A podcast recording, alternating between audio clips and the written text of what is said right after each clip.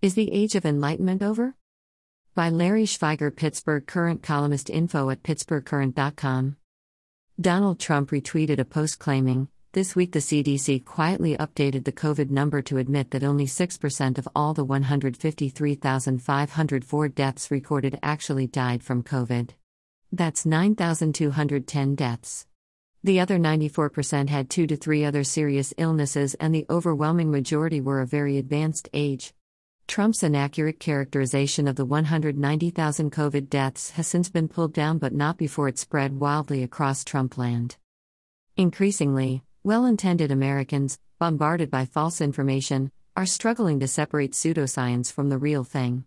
The CDC report actually suggested that only 6% of the deaths caused by COVID 19 didn't have any complications or underlying chronic conditions such as diabetes, asthma, or heart disease. They did not experience the far too common medical complications from COVID, such as heart damage, kidney failure, or sepsis. COVID 19 still caused the other 94% of deaths. Many chronic and otherwise manageable conditions and unexplained complications can make COVID 19 suddenly deadly to many. A recent article in Live Science clarifies the matter as COVID is occurring across America with a vengeance. When you look at the number of excess deaths this year in comparison with previous years, it's staggering, Dr. William Hanage, a professor of epidemiology at Harvard University's School of Public Health, told Live Science. That's an estimated 228,200 additional deaths in the United States, according to the Weinberger Lab at the University of California, San Francisco.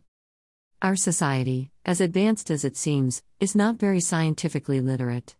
Few today have even a rudimentary understanding of scientific principles, let alone a solid grasp of the many complex issues facing the planet's inhabitants.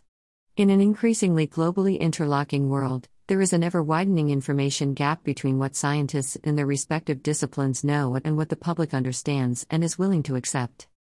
Science seeks to help us understand how things on Earth work as a means for solving the many challenges we face. Far too many Americans generally do not appreciate the complicated issues like climate change or health risks like COVID 19. They care little about how the world works and are ill informed about scientific subjects. A few years ago, a documentary film discovered that most new Harvard graduates interviewed could not correctly explain why summers are warmer than winter. This is not just a Harvard problem. In our 21st century society, many have moved away from meaningful connections to nature.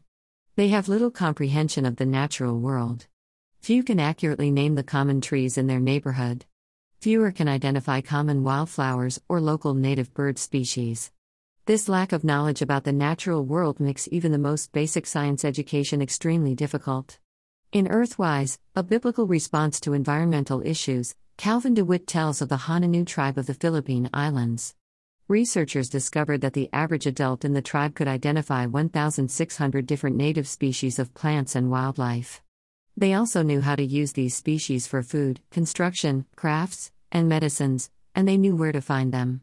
Similar studies with other indigenous people have produced similar findings. Unlike indigenous people, modern civilization has nearly disconnected from its vital roots in nature. Another part of the challenge is in science communication.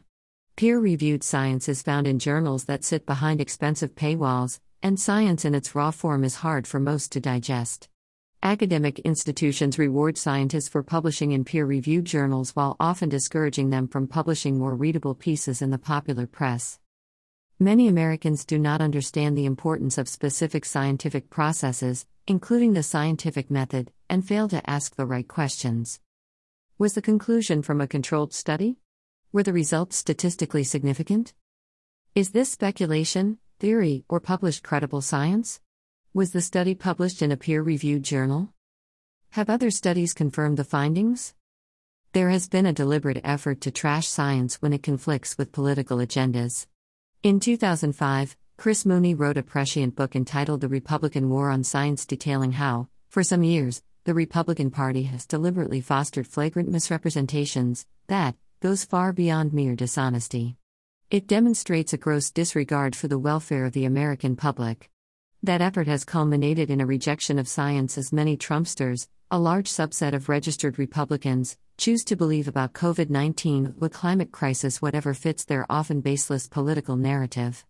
They are not interested in the facts of the matter or the underlying scientific evidence. They believe Trump's every tweet and utterance. Far too many would rather bury their head in the proverbial sand, ignoring the dangers of COVID 19 or the growing destruction caused by the climate crisis that is currently amplifying record breaking, sweltering heat, and extensive forest fires across the American West. There may be little hope of disabusing his true believers who persist in not wearing masks, social distancing, or taking other recommended precautionary measures. Still, we should endure by bearing witness to the impacts of COVID 19 and the climate crisis. We must speak the truth by correcting inaccuracies, fact checking, and posting correct information in a world of misinformation, disinformation, and dangerous lies. It can be draining, but we must stand up. Masks are not political statements, so whether Trumpsters believe in science based guidance or not is irrelevant. Facts are stubborn. A virus cannot be swept away with political nonsense. Should society irrationally abandon authoritative science and turn once again to superstitions and myths, then America will drift into the tyranny that created the Dark Ages. Truth is a cornerstone of any ethical system, and it can be lost in the cacophony of divisive noise. In all matters of significance, material, relational, spiritual, or otherwise, we must seek to discover and embrace truth, regardless of where it may lead. In good conscience, we must seek truth by pursuing available science to understand the threats to all living things. Astrophysicist Neil deGrasse Tyson said it best the good thing about science is that it's true whether or not you believe in it. However, scientific truths can be hard to accept and even harder to address. Despite the overwhelming scientific evidence of the climate crisis and the pandemic, politicians are vehemently challenging both threats because they force change in our thinking and daily behavior in fundamental ways. Any policymaker who has not discovered the truth about climate change or the pandemic has not sought the truth. Willful blindness is a matter of placing political expediency over ethical leadership. We often take certain things for granted in life. For me, it was the difference between personal opinions and scientifically verifiable facts. I never thought I would have to march with thousands of others to defend the very notion of science itself.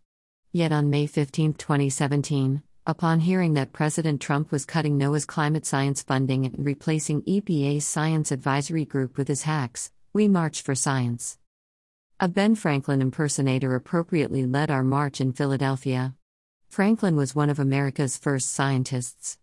Among his scientific advancements, Franklin charted the powerful Gulf Stream, enabling ships sailing for Europe to cut their travel time significantly.